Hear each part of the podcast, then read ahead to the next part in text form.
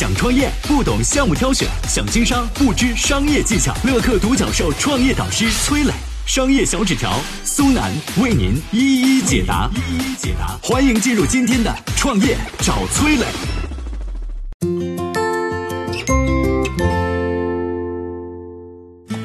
有时尚电商第一股之称的蘑菇街，为何上市一年后股价下跌，市值大幅缩水？创始人陈奇来自阿里，却为何拿了腾讯的投资呢？有请崔磊，有请崔磊。您知道吗？有着时尚电商第一股之称的蘑菇街，现在正在面临股价下跌、市值缩水的窘境。从二零一八年十二月纽交所敲钟上市到严重失血，前后仅仅才用了一年时间。如今啊，对于创始人陈奇来说，除了要和各大电商巨头作战之外，还要面对来自大股东腾讯的压力，让人不禁想到陈奇当年放出的豪言：“我天生就是要当老大的。”今天我们就来聊一聊陈奇和他一手打造的蘑菇街之间的故事。少年时的陈奇意气风发，二零零四年从浙江大学计算机系毕业之后，他拒绝了别人的创业邀请，转头去淘宝当了一名设计师。后来呢，又干过产品经理和移动事业部的经理，六年完成了三连跳。二零零八年汶川地震时，陈奇的妻子看到了新闻，看到很多民族企业纷纷捐钱赈灾，而那么多金的跨国公司却不见踪影。哎，他一气之下办了一个分享国货的网站“琳琅国货”。陈奇上班之余啊，还兼职帮老婆解决技术难题。没想到妻子的一次顺手之举，给陈奇日后的创业指明了方向。刚开始的时候呢，用户们都在琳琅国货上聊永久自行车和海鸥照相机。时间久了，琳琅国货吸引了一大批的女性用户，讨论的话题开始慢慢向国货美妆还有护肤心得转变。没多久，网站每天的访问人次达到了六七万。小两口随手估到的网站能够有这么多人次，陈奇和妻子是激动万分啊！但当时网站还有很多不足，比如说没法看成交的情况，没法分享链接。陈奇利用业余的时间，整合了用户和商品资源，推出了一键分享、用户跟踪等等的功能。随着这个琳琅国货的发展，陈奇开始意识到女性消费的能力不可小觑。二零一零年，他决定从淘宝辞职，专心创作自己的电商平台。这一年啊，也是国内电商的分水岭，团购网站如雨后春笋一般兴起，京东、当当纷纷开放平台，国家颁布新规，三方支付平台得到合法的身份，解决了电商平台的后顾之忧。创业之初呢，陈奇拉来了昔日的大学同窗魏一博，两人卖了两套房子，凑了一百五十万作为启动资金，创办了卷豆网。如果用户在卷豆网上下单成功，网站就可以从商家那里拿到佣金。合伙人魏一博的销售功夫很厉害啊，半年下来，卷豆网就攒下了两万客户。但是创业前期资金紧张，一百五十万很快就烧完了。就在陈奇走投无路的时候，他突然想到，我手里还有一笔淘宝的股权呢。要知道，作为淘宝早期的员工，陈奇当年也分到了一笔股权。最终，这笔股权以每股五美金的价格转了出去，陈奇凑到了四百多万。哎，但是要是以如今阿里的股价来算，这笔股权早就价值过亿了。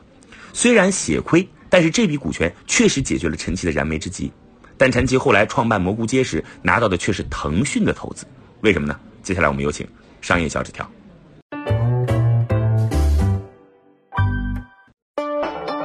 有请商业小纸条，请商业小纸条。四百多万又投了进去啊！这下连个水花都没溅起来。虽然手握人气社区，但买的人并不多，店铺转化率连百分之一都不到。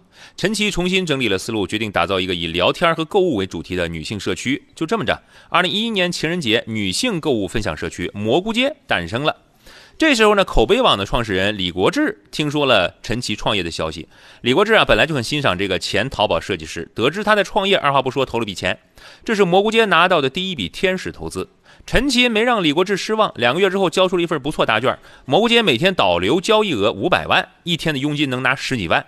出色的成绩吸引了其他投资机构的注意。蘑菇街上线半年后，再次获得了数千万美元的 B 轮融资。如果说淘宝是搭建了一个线上商城，那蘑菇街干的就是导购的活儿。哎，用户在蘑菇街浏览商品，点击链接就可以进入淘宝购买。